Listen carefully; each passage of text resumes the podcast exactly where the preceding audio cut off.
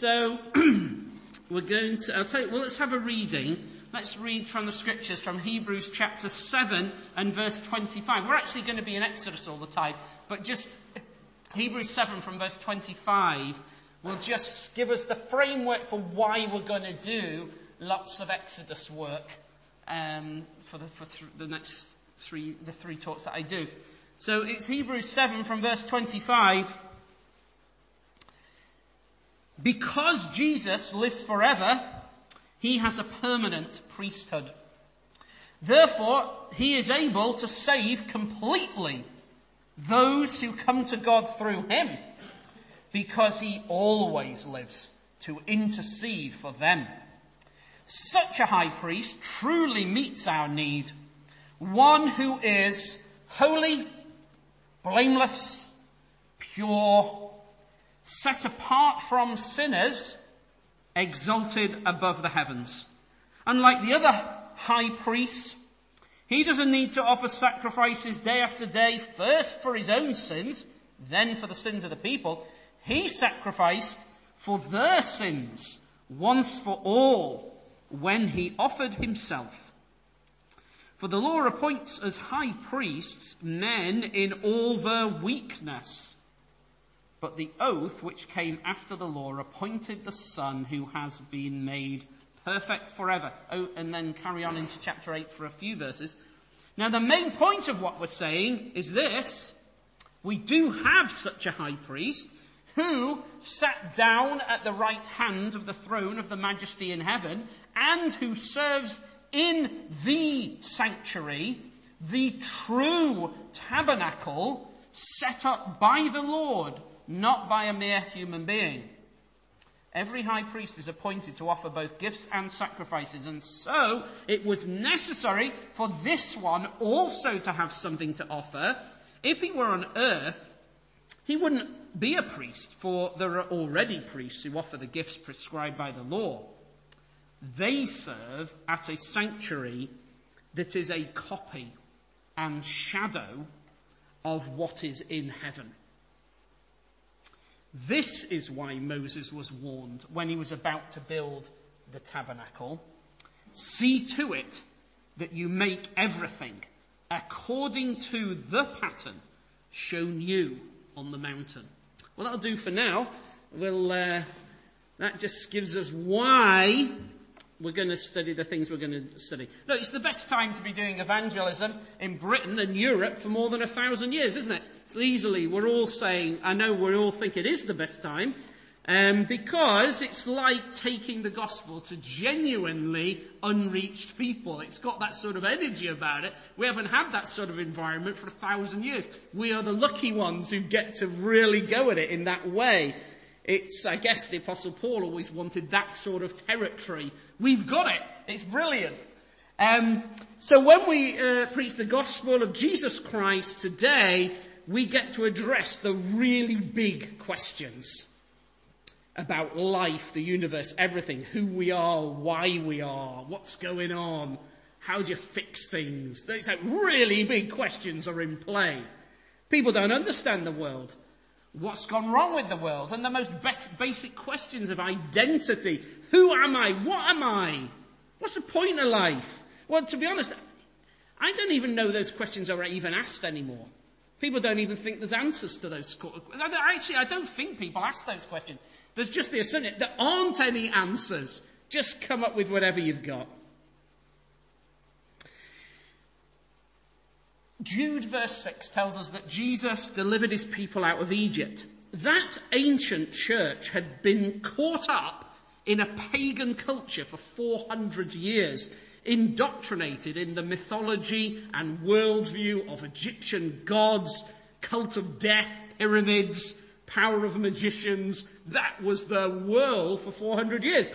And then Jesus enacted a mighty judgment on Egypt and took his ancient church through the Red Sea.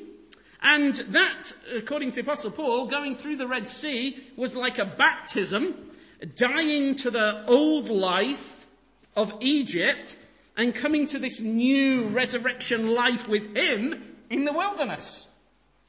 And it took them a long time to realize life in the wilderness with Jesus is better than a luxury life without him. But they, that's, that was that. Anyway, that's another th- time. He took them to Mount Sinai to meet with this unseen Father hidden in thick darkness and lightning and clouds of heaven. When they arrived at Sinai, this divine angel of the Lord told them that they were going to be a kingdom of evangelists, a kingdom of priests. He said, That's why I'm doing this. I need a kingdom of evangelists. A community of three million, I imagine, that sort of number, isn't it? Evangelists to reach all the nations of the world. They were going to be trained and equipped to preach the gospel to everybody, everywhere, Show it off to the world, showcase the whole thing, explain the whole thing. How could they do that? How could they communicate so much to a world that knew so little? How is that possible? they think of the ignorance and superstition just of the Egyptian empire they'd escaped from, and that was Egypt had had a certain amount of encounter where, you know, we've got Joseph and all that stuff. What about other nations? And the urgent need for them to be profoundly discipled in doing this job, that they themselves, this ancient church, needed some sort of profound instruction in what they're doing to evangelize the world, to tell the whole world about the gospel of Christ. They themselves obviously needed profound discipleship training because that ancient church literally turned to the worship of Satan when Moses was delayed up the mountain. That was the people he said, now you're going to be a kingdom of evangelists. And then Moses is delayed for a little time and they literally started worshipping Satan. It was very clear they needed to go to school first. They needed a school of evangelism. Seriously, if they were going to do what the very first thing he said, this is about you being a kingdom of priests to the world. And then all that happened, right. They had to go to school. They needed a schoolmaster who could instruct them in the truth of Christ.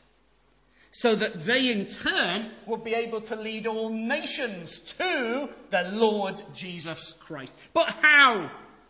How? In this world of pagan religions and ignorance, one that obviously feels we can resonate with that challenge. How could the ancient church explain the living God, the Trinity, the need for a mediator, the need for a divine lamb to make atonement through blood sacrifice, the need for the washing of new birth and a church family, all to enter into the most holy place of the highest heaven. In, in your prayer, you, you mentioned lots of that terminology, and I was like, yeah, all that. How could they know that in such a way that they could communicate that to all the nations of the world? Someone said to me, well, they didn't need to know all that. They didn't need to know all that. They just had to, and I said, what? What if that isn't the gospel? What is? That they should just believe in God or something? Well, absolute nonsense. There were plenty of people who believed in God. It's an absolute nonsense. That's not the gospel. The gospel is Christ, atonement, blood sacrifice, entering into the most holy. That's the gospel. Anything, you can't just give some sort of rubbish that isn't going to save anybody. No, how could anybody ever ascend the hill of the Lord to get through the divine fire? You know, that divine fire at the end of Genesis 3 to prevent the way in. We are exiled. There is no way back. Who's going to get through that? That's a gospel question. Who can get into the dwelling of the Lord Almighty to ascend above the angels to the throne of the divine emperor.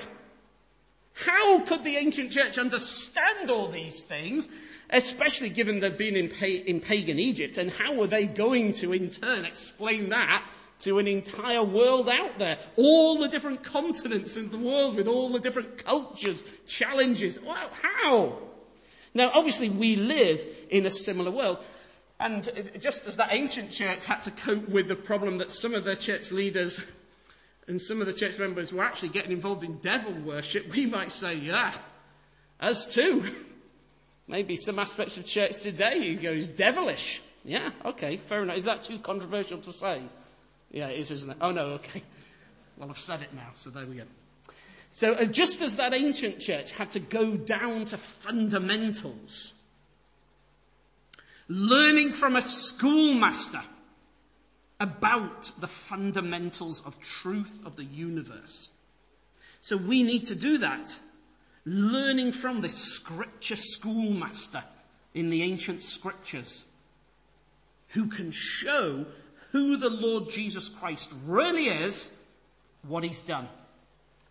And it does it not in abstract terms. What's so powerful about this, and I love the fact that when in John 5:46 Jesus said, "You're never going to understand me till you first understand Moses." That verse changed my life because that was why I was trying, uh, trying to explain all this stuff to people who didn't have any, didn't get it at all, and from totally different cultures, backgrounds, continents, everything. John 5:46. You can't understand me, says Jesus, unless you understand Moses. So I thought, right, that is what I've got to do to get that so that then I can explain. Uh, well, first of all, so I can understand Jesus properly, then explain him. And what's so powerful about the example that's shown is what the Lord God does, and He gives the. He's, saying you need to make a, a visual model. Make something that people can see and touch, feel, handle, something that's visible to them. So they said, okay, and, and then in the book of Exodus, you, you know how it goes. The, uh, the instructions are given twice. First, he says, and then you're reading it through, you go, yeah, I've read all that. But, you know what, if you ever had that experience, you read it through, you get the instructions, and the Lord says to Moses, this is how you build, build it. And then Moses builds it, and he gives you the instructions all over again. That's a bit much. The Lord's like, no, it isn't. Because I want you to pay attention. I want you to get this stuff. Then you kind of get all the instructions again when they make a brick and mortar version, isn't it? Temple. You get this stuff over and over again in the Bible, the instructions for building this multimedia model to understand reality. And of course, um, that's what Exodus is about, and then Leviticus is what to do with that building, what to do with that multimedia model of reality once they've built it. And he did that because why, why is it such an enormous part of the Bible? Because not only is it huge in that, in those books of Moses, and the building instructions are given twice, and there's loads about what to do with it, but the prophets constantly go back to that. And the apostles, everything they say, even that in, in Hebrews there, but always they just say, what Jesus is, he's like, he is, and then language of that tabernacle is used all the time. So it's as if the Lord's like, listen, get this into your head, and it's a visual model, people can get it, kids can understand it. I mean, since we, over the years, we make little cardboard models of it and all sorts of things and just to say, look, now you can see, there's like a little room that represents heaven. Here's a, here's a bigger room that represents the earth. That's heaven and earth. Can you see there's a problem? Let's like put a little cardboard cur- curtain in. That's the division between heaven and earth. Why is that? Do you see what I mean? Dead simple. Anyone can grasp it, but that's why he did it. It's a schoolmaster to explain reality. The because people go, what's the universe? People go, well, what, it, to understand the universe, we need the Hadron Collider. I'm like, what a waste of time. Tabernacle, man. That'll take you to the heart. That takes you to the, that, that takes you to the heart of reality. The heart of reality that stuff does. This tabernacle stuff. That's the reason there's science. Because of a tabernacle and Christians who, who've got this belief that the whole universe makes sense. It's reliable. It's rational. All these things. That's because of this stuff. The Hadron Collider is a footnote to the tabernacle. If it's, if even. so the living God set up this multimedia schoolmaster to lead his ancient people to the Lord Jesus Christ, and then the people in the Bible just keep referencing it. So in this first talk, we'll just take a moment to look at that general structure of it. Tomorrow's talk, we'll look at the high priest, so what to do with it and this one figure at the heart of it. And then in the third talk, we'll kind of look at like the sacrifices, offerings, festivals, not all of that, but we'll select some of that. All right. What's older than the universe? What's older than the universe? Oh, nothing. Well, Exodus disagrees. If you've got your Bible, just have a flick to Exodus 25 and 26. This is a weird thing and it's so obvious, it's laughable. It's so obvious, it's laughable. But it was years before I spotted this. And you, will laugh at me because you're like, Paul, that is the most obvious thing in the world. You're obviously ridiculous. Why don't you just read the Bible? I know, it's a, it's a good criticism. Look, this is so obvious, it's stupid, right? So we're all happy because remember in the Hebrews reading, it was talking about the tabernacle where there's the most holy place, that room that represents heaven, and then the holy place that's like earth and the bigger, you know, the, so there's this model of the universe. We're all happy that that's what the tabernacle is, yeah, basically, and its surrounding, you know, if you want. That's a model of the creation, the heavens and the earth, right? Yeah. Even that took me a long time to go, oh yeah. Um, right. That is Exodus 26. Can you see it? Exodus 26. That is the instructions to make a model of the universe. A symbolic model of the universe, like Hebrews says. Right, there it is. Look at chapter 25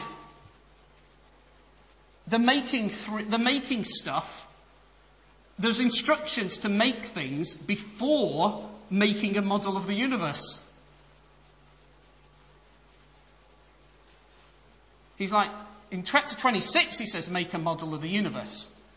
But in chapter 25, he's had them make three things.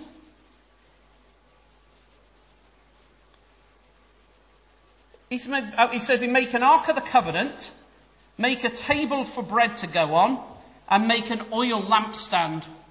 Make them. And then he says, verse 39 of Exodus 25, no, uh, verse 40 of Exodus 25, see that you make these things according to the pattern shown you the mountain. So he actually wanted them to specifically make three pieces of furniture, stop, consider whether they'd been made correctly, whether they really represented the heavenly reality that Moses had been shown, right? And then he says, now, Exodus 26 verse 1, now make a tabernacle. Can you see?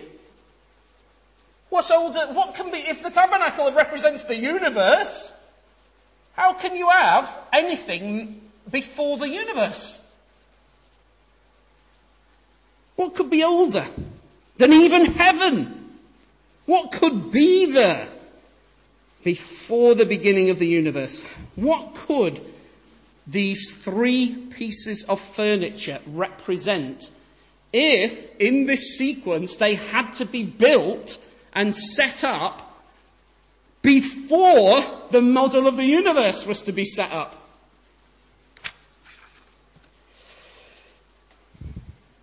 I think we kind of probably are beginning to get an answer to that, aren't we? In our heads. Because, as Genesis 1 says, in the beginning, God. God created the heavens and the earth. God's older than the universe. From everlasting to everlasting. Before the foundation of the world, the scriptures tells us things. Christ was slain in the purposes of God before the foundation of the world and so on. The living God from everlasting to everlasting in eternity. Before the world began, the Father, Son and Holy Spirit were together, sharing for infinite ages the life of God. At Christmas time we sing that song, do you know that? Be, uh, what's that? Uh, the Father's love begotten. Uh, the worlds began to be, of the Father's love begotten. Before, see, before the worlds began to be, the Son is begotten of the Father. And there's this wonderful divine family that is the one living. And of course, in our interaction with Islam, this is so important that before the universe began, there's this lovely divine family of love. And the Father begets the Son in the power of the Spirit for infinite ages, and they revel in that divine life. And then there's a universe. And so, the schoolmaster here the Lord says through the law, make an ark of a covenant. Ark of the covenant. Make a table for bread and make a lampstand, an oil powered lampstand. And then stop. Check that you've made those things correctly. And can you imagine that? That he wanted them, before they'd even made a model of the universe, to stop and consider these three before the universe comes into view, before they consider the nature of the reality of the universe. Before they consider the nature of the universe, they are to consider the nature of the living God. That is so profound, so true. Of course that's true. The Ark of the Covenant, the table of presence, the lampstand, they represent the Father, Son, and Holy Spirit, as the scriptures, and we'll look at that now for a moment. And philosophers have argued, and scientists, I guess, too, about the center of the universe. Is it planet Earth? Is it the sun? Maybe there's no center at all. You know, all that sort of stuff. Well, the Bible shows us, well, actually there is a center to reality. Uh, and it is far above and beyond the tiny human empires and the little galaxies. It is the throne of the Father. That defines the center of reality. That's why when Jesus comes to pray, and in that Sazra book on the Lord's Prayer that I, it's, I think, is that available somewhere? I think it is, the Sazra book on the Lord's Prayer. Sazra people, awesome. Uh, there's a Sazra book on the Lord's Prayer there. And that meditation that when the disciples, they didn't ask Jesus, how do you walk on water or how do you feed everybody and stuff like that. They just said, the only real how question they ever said is, how do you pray? How do you pray? Presumably because they could see or sense that if only we could pray like that, everything else is sorted. And so he said, okay, when you pray, do this. Our Father in heaven, hallowed be your name. As if to say, don't get into anything else in prayer till you're really clear on that. Where's the centre of reality? And that's what this is about.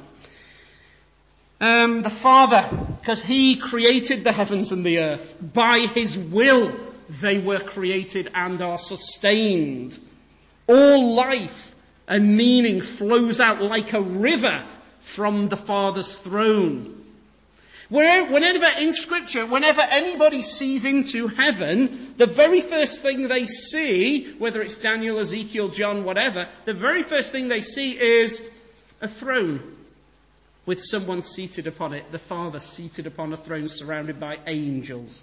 Daniel 7, 9 to 10. As I looked, thrones were set in place and the Ancient of Days took his seat. His clothing, clothing was white as snow, the hair of his head was white like wool.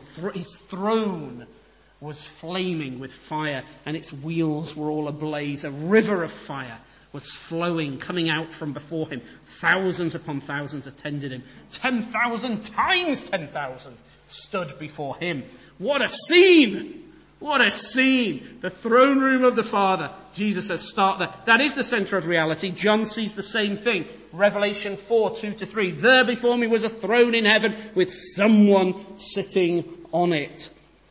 Psalm 99 verse 1, the Lord reigns, let the nations tremble. He sits enthroned between the cherubim.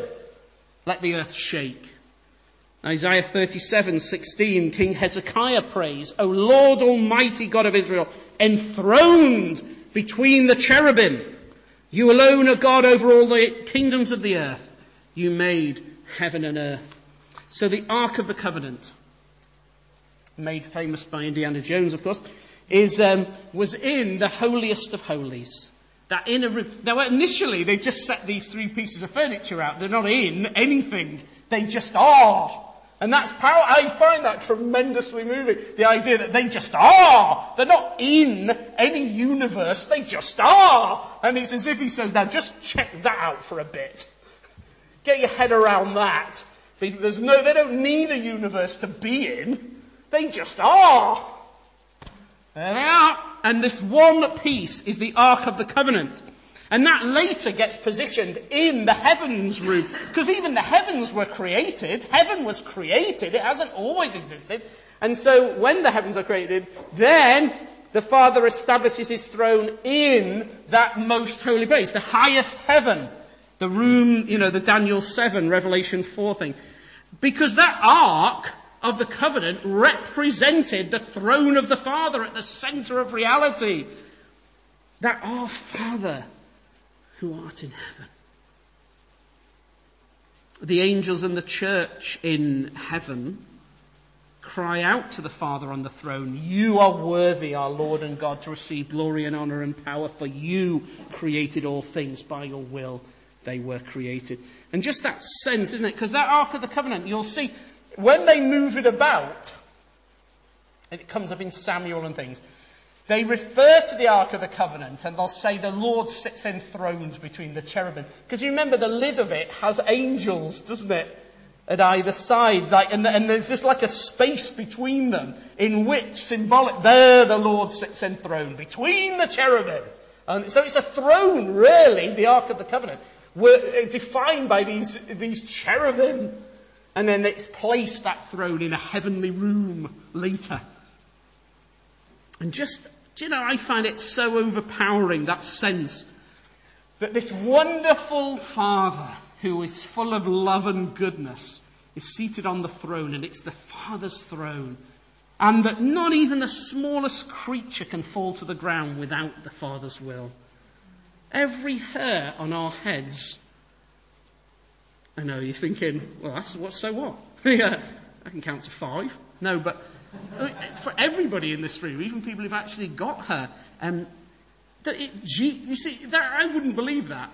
He, the Father counts every hair on his, on his people's heads. And if someone else had said that, you'd go, well, not really. Jesus said that.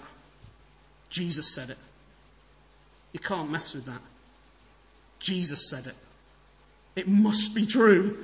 And why would he bother? He's that, he is that bothered. And he's on the throne of all reality. We can live each day with joy, free from worry, because the Father is enthroned between the cherubim in the highest heaven. I wasn't going to mention this, but because I thought we may have the time, but I, am going to risk it because you can always just like push me over in a minute. If, if, but I'm going to risk this because I know you're Bible people. So this bit, I, I, you know your Bibles. I know that. If you were to flip open the Ark of the Covenant, what's inside? It's not a pop quiz. I'll, I'll, we'll, we'll say what it's in. Because um, nobody's ever seen the Father's face, right? No one at any time. Uh, even though, um, is it Philip who says, Jesus, just show us the Father, then we'll be satisfied. As if he's saying, look, it's great to know Jesus, but I think there's something better than you. There's a higher revelation than you, Jesus. Can you give us that? Because if you give us that, then we're satisfied. And then do you remember Jesus is like, oh, Philip, I've been with you so long and you just don't get me, do you? If you've seen me, you've seen everything that the Father is. Or as it says in Colossians, Jesus is the fullness of deity in bodily form. He's God at full strength. There is nothing more to see in God than we see in Jesus. Nothing. And so, if you were to flip open the Ark of the Covenant, in the Indiana Jones film, what, it's like, I don't know, all sorts of, uh, like, screaming spirits come out or something, isn't it? And the Nazis get killed. It's an amazing scene, but it's not accurate. Um, that isn't what's in the Ark of the Covenant. Because um, you think, okay, so if that throne, the Ark of the Covenant, is like the, the Father's throne, so inside that, you're inside the Father's throne. Oh my goodness, what must be in there? That's the ultimate thing. If only we could see inside the Ark of the Covenant. It's like, oh yeah, you can. I'll tell you what's there. There is, there is three things. Manna, Aaron's staff, the Ten Commandments. What's the point of those things?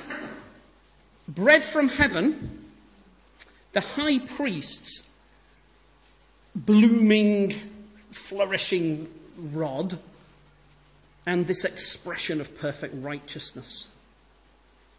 Would, who do those things make you think about? Bread from heaven, the high priest's fruitful staff, and this expression of perfect righteousness. Well, they all make you think about Jesus, don't they? He says, I'm bread from heaven. And then we're going to tomorrow think about him as the high priest, so we won't say too much about that now, but you are already going, of course he's the high priest. He said it in Hebrews. Yeah, I know. I'm not, yeah, but we'll look at it in detail tomorrow.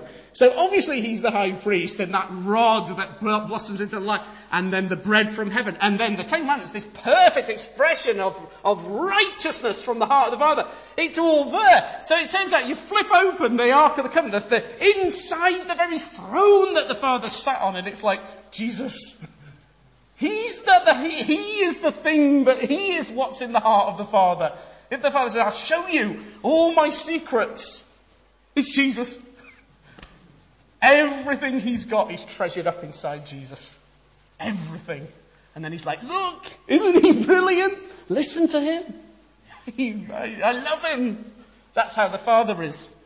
That's just a little footnote to think about that, but we'll come to Aaron's thing tomorrow. The Ark of the Covenant then, the Father, the Ark, the inner room represents heaven. The table of presence in the outer room with the oil lampstand. And just think about that for a minute, because you'll know, again, Bible people, you know this stuff. There's the three pieces of furniture. Now we know what's going to happen is the Ark of the Covenant's going to be in that inner room. And then the, the table of bread, presents, and the oil are in the, the outer room. And then in between them, in between the Ark of the Covenant and the lampstand and the table, there's going to be this curtain. Let that sink in for a minute. So there was the Trinity before the universe began, just completely together, sharing life, uninterrupted joy. Together. Then, first of all, actually, the tabernacle is built as one room. And then the Lord again says, now consider that. Have you made it correctly? As if he's reminding us, it wasn't supposed to have a division, you know. The curtain isn't part of the original plan of the universe. To be a, there isn't supposed to be a divide between heaven and earth. There isn't supposed to be a barrier between the living God and humanity. There isn't supposed to be that. And so it's the furniture, then a structured room, but no curtain, and then in the third phase of the building, curtain and um, bronze altar. That's a lovely little thing, isn't it? As if he says, now, here's the living God, stage one. Stage two, here's the universe, no problems, all good, not divided. Stage three, ah, problem, sin, evil, death, disease, demons, curtain, divide heaven and earth. But the Lord says, I don't, wait, I don't want you only thinking about that curtain. You must, I, as soon as you build that, also build a bronze altar. Isn't that awesome? He's saying, I don't want you thinking about the problem without realizing I've got a solution.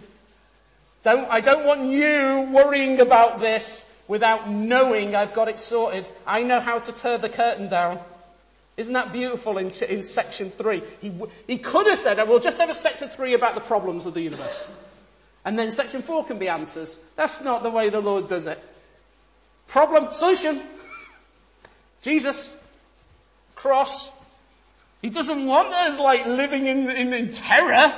He wants us to flee straight to Christ. So I love that. There isn't even a moment where you ha- we have to face death and sin without knowing the altar. That's a thought to think. I haven't really got that. But, right, but, see, I'm terrible for going off on tangents. You've got to stop that. Uh, no, I have. Yeah, I've got to stop that. You're right. It's you provoking me. no, it isn't. I take responsibility. So, um, there's the Trinity. There's the universe. Put the, the Father is in the most holy place, the highest heaven. But the Son and the Spirit effectively get sent on the other side of the curtain. That is freaky, isn't it? Why would they do that?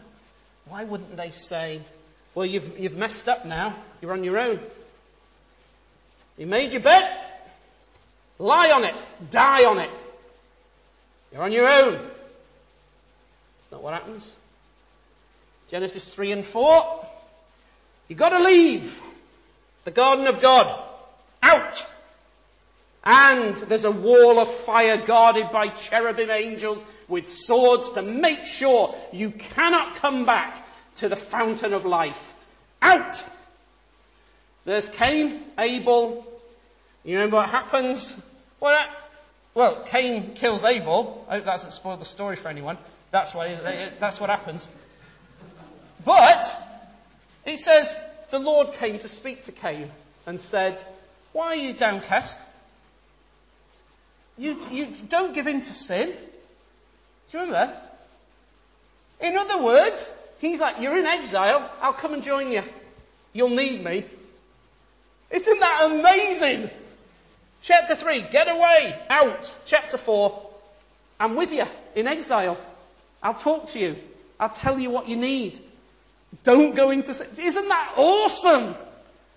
He's on this side of the curtain with us, full of the power of the Spirit. He joins us in exile. And then he appears to people, preaches to them, wrestles with them, whatever he needs to do, but he's joined us in exile. So with the fact that on the cross, he doesn't just join us in exile, but he goes to hell with us. Of course. Essentially, he said he was going to do that from chapter 4 of Genesis when he joined us in exile. In principle, he said, I'm with you to the bitter end, even if it takes us to hell. That's where I'm going. That's where I'm going. I'm staying with you.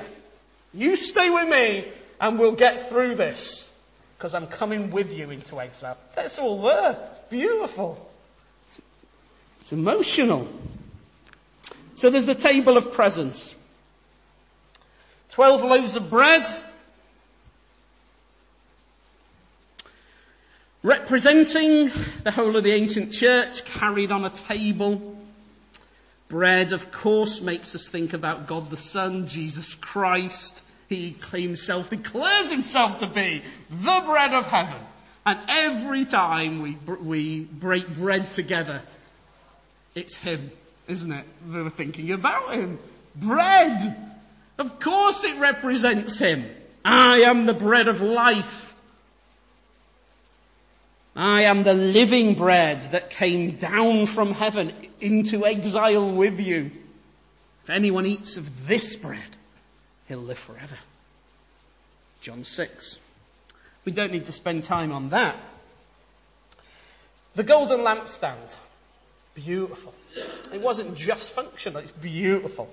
Bright lamp fueled by olive oil to each of its seven branches. It had to be crafted in such a way that it looked like a living plant with flowers and buds and everything.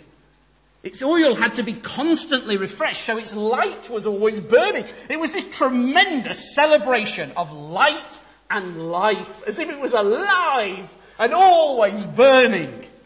Just as the ark shows the Father in heaven, the table Jesus carrying his church, the lampstand represents the Holy Spirit giving us light and life.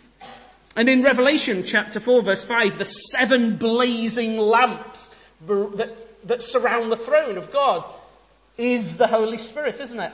Do you know that verse? Yeah. The, and it, it's powerful. There were, there were no light sources in the tabernacle apart from this lampstand. No light or life apart from the Spirit of God given to us by Jesus. In the Bible, of course, the three kinds of people anointed with oil. Priests. Um, we'll see that plenty. Exodus 29, 7 for one example, but loads of that. Prophets. Well, one example of that. 1 Kings 19:16, Uh, Elijah to Elisha. And kings a few examples of that. Most famously Saul and David. 1 Samuel 10, 1 to 10 for an account of that. And the, so the oil poured onto these characters showed that, what was that about? It's showing that they needed the light and life of the Holy Spirit to do this work of being a prophet, a priest, king. They need the life and light of the Spirit to do such work. And then of course we are thinking, Christ is all of that! And He's filled with the Spirit without, uh, yeah, alright, that's tomorrow, leave that. Um, now, when Samuel poured oil over David from this little hip flask, the Holy Spirit immediately gave him light and life. It says 1 Samuel 16:13 Samuel took the horn of oil and anointed him in the presence of his brethren and from that day on the spirit of the Lord came upon David in power. So it's literally just there oil spirit so, and, and that just reminder that we need the Spirit of God to have the light of God. We, so we need the Spirit of God to have the light of God. Meaning, we need the Spirit to understand because our eyes are darkened. Our hearts are darkened. Our minds are darkened. And the fact is, there is the Spirit burning bright. And we need the Spirit to understand the world, ourselves, the living God. Without Him, we're confused, we're lost, we're aimless, we're stupid, never sure of who we are, where we are, anything. And then light, but we also need the Spirit of God to live. People often say to me, like, I often have to say to people, because they go, church? What's all that rubbish? What's church? I always say, oh, it's where you learn to be a human being.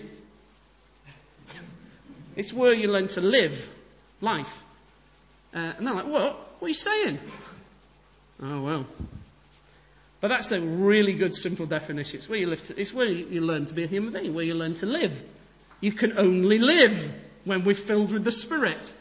Other than that, as Jesus says, dead. We're just dead. We're just sort of kind of existing, but you don't live without the Spirit. We need the Spirit to live as Jesus lived, to put our old life to death, put on our new life. Without Him, we're enslaved to deceitful desires, controlled by selfish ambitions, left with mere existence.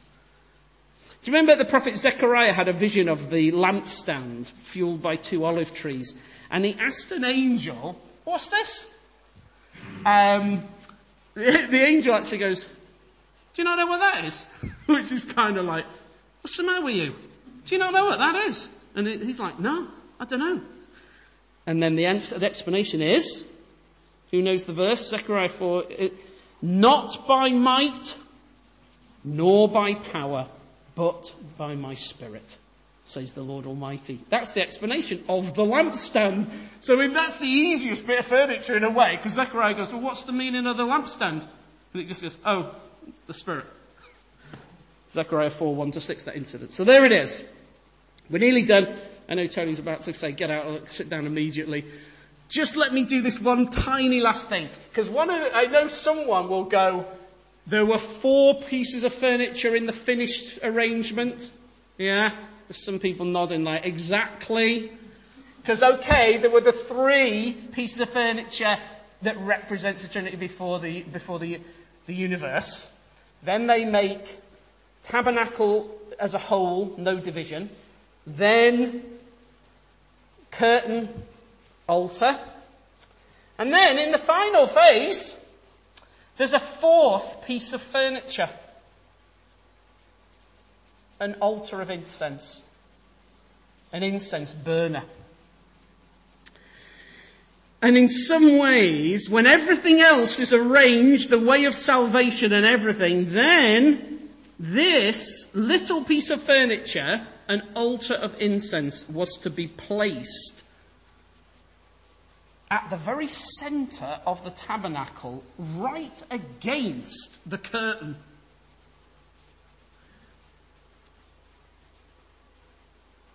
If the inner room represents he- the highest heaven and this outer room is like earth and the rest, this is to be on the very border of heaven and earth, this altar of incense. Like as if it's almost in. And in fact in Hebrews it says it belonged to the inner room, doesn't it? It actually says that. If you know some, yeah, one or two people are like, oh yeah, it does. It actually says it belongs to the inner room, this, this altar of incense, even though it's technically on this side of the curtain. Um, what is it? What does that represent? It represents church. Because um, there's quite a lot of verses for this, but let's so we don't take well two. I'll give two. Um, Revelation five eight, the bowls of incense in heaven, the prayers of the saints. Malachi 1:11. The incense prayers go to God from the earth. It's the prayers of the saints. It's the saints. It's the church. It's the Christians. It's us. And he locates us in the very center of reality and think about just the layout of the three pieces of furniture that are the Father, Son and Holy Spirit. There's the Father, Day, there's the Son, there's the Holy Spirit, and right in the center of those three that form a triangle, us. Us! In the center of the life of the Trinity, on the border between heaven and earth. That's us! We're in the world but not of the world. It's all that. We're seated with Jesus in the heavenly realms. It's all that stuff being displayed in this simple multimedia picture. Strangers in the world, citizens of heaven, looking at invisible things, even though we're surrounded by the visible. All that makes sense then. You're like, yeah, we're right we're almost pushing through the curtain. It's an amazing thing, isn't it? The altar of incense in the heart of the life of God. As if they're surrounding us, the Trinity are surrounding us and saying, You are the center of our life. And we go into exile, the Son and the Spirit, to surround you and keep you and that when Peter says he's given us those very precious divine promises that we may escape the corruption that's in the world and, what does it say? Participate in the divine nature. Like what? We can't share in, the, in like the very life of God. Yeah, yeah. It's there. In the layout of the furniture. Of course we do. It's, I think it's the climax of the whole thing. It's almost as if the point of the whole creation is church. In one sense, we said that the throne of God is at the center of the universe, but in another sense, everything's done for church. Last verse of Ephesians 1, isn't it? All for church. The marriage of the Lamb begins with that picture of marriage, the Bible, and moves and to get telling us it is in the end about marriage, and at the end it is. And the, the sense that the curtain's torn down, and there we are. See, to the non-Christian, they look out at the universe. Vast universe. and feel utterly meaningless. But we look out and marvel how much God thinks of us. Amen.